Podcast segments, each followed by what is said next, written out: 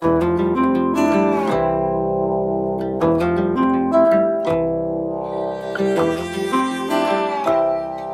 and welcome to the very first episode of How to Become a Recruiter. I'm Jenn Longvine, this is my co host, the wonderful Tyler Cho. On this podcast, you're going to hear stories from great recruiters. Recruiting is a bit of a mystery. You know, you can't really major in recruiting, but you also can't get a job as a recruiter unless you've been a recruiter. So we get the question all the time of, well, then how do I become one, right? Like, how do recruiters really ever come to be? And one thing that Tyler and I have realized is that everybody's got a story and they're all really good. And so this podcast will bring you some of the greatest stories from some of the industry's very best recruiters and recruiting leaders uh, from around the world. And, uh, and we'll hear their stories. And hopefully that will lead you down a path you want to go on um, as well. So let me turn it over to Tyler. Tyler, tell them a little bit about yourself. Hi everyone, I'm uh, I'm Tyler Cho. I've uh, yeah, I've been in the recruiting industry for the last eight years and I've recruited in both uh, technical, non-technical roles, and pretty much everything under the sun. So I've seen a lot of different situations, but um, but I've also been in a lot of different organizations. Right, I've recruited in hypergrowth companies such as Slack, uh, larger enterprise orgs such as uh, Nike, and currently uh, building out a startup here with uh, with with Jenn. So.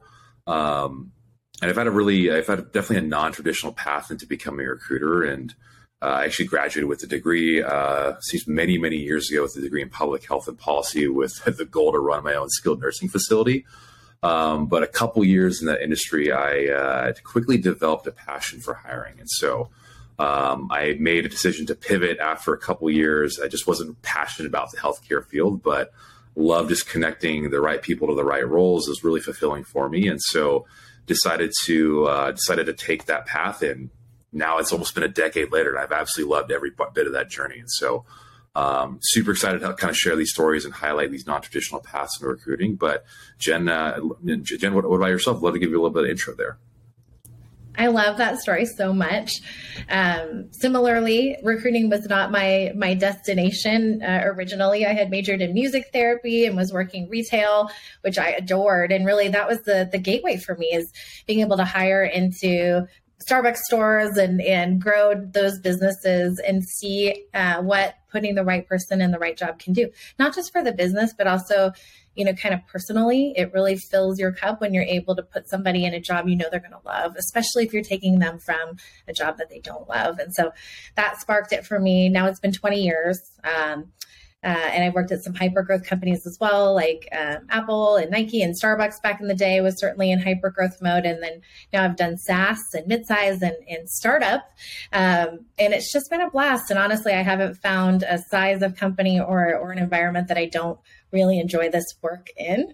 Uh, and so uh, I will probably stay here, you know, in my career. It's been fun to explore different aspects of HR, but ultimately I always come home to recruiting. Um, enough about me. Tyler, tell us something that maybe we don't know about you. Like, what do you do when you're not recruiting? That's a, that's a great question. Um, my my biggest passion and probably the the main way that I decompress is I'm a huge music person and but uh, more specifically, I've been a professional DJ for the last, I'd say, eight years now. But I've been doing it as a hobby for over a decade.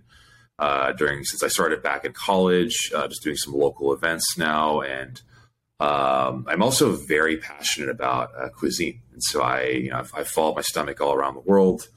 Um, most of the travel has been domestic, so I guess all over the world isn't ina- is inaccurate. But I'm looking to kind of expand my horizons over the next, uh, actually next year, looking to plan some uh, Southeast Asia trips and go back to the motherland, which is my entire family is based uh, is from Seoul, Korea. So um, I always I just make it a point to try out new foods, uh, whether that's kind of locally here in the Portland, Oregon area, which I reside. So, um, absolutely love both uh, you know house music, DJing, and then just stuffing my face.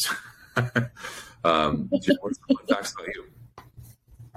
what more do you need, really? I mean, I feel like that's all encompassing. Food and music is kind of where I'm at too. I'm a musician and songwriter. Uh, when I'm not working, it's also how I decompress you know, it's how I, uh, it's my balance. And I think having a creative outlet is incredibly important. Important. I said in Portland, which is where Tyler is located. Um, I'm here in Austin as well, so you've got some some Central and West Coast coverage from us. Um, we will share some of our links probably here in this in this about how you can find us musically as well if you have questions if you have recommendations or suggestions on recruiters or recruiting leaders that you would like to hear from on this pod please reach out to us on linkedin let us know we are definitely listening uh, we've got a list of folks we're excited to meet including uh, my mentor who is the person who kind of led me into recruiting i think all of us at one point had that one person who looked at us and said you could probably do it and gave us that chance. So excited to meet some of those folks um, in our lives and, and hear about some of those folks from others. So stay tuned, stick with us. We're excited to, to set out on this journey with you, um, and we'll see you in the next one. Thanks thank you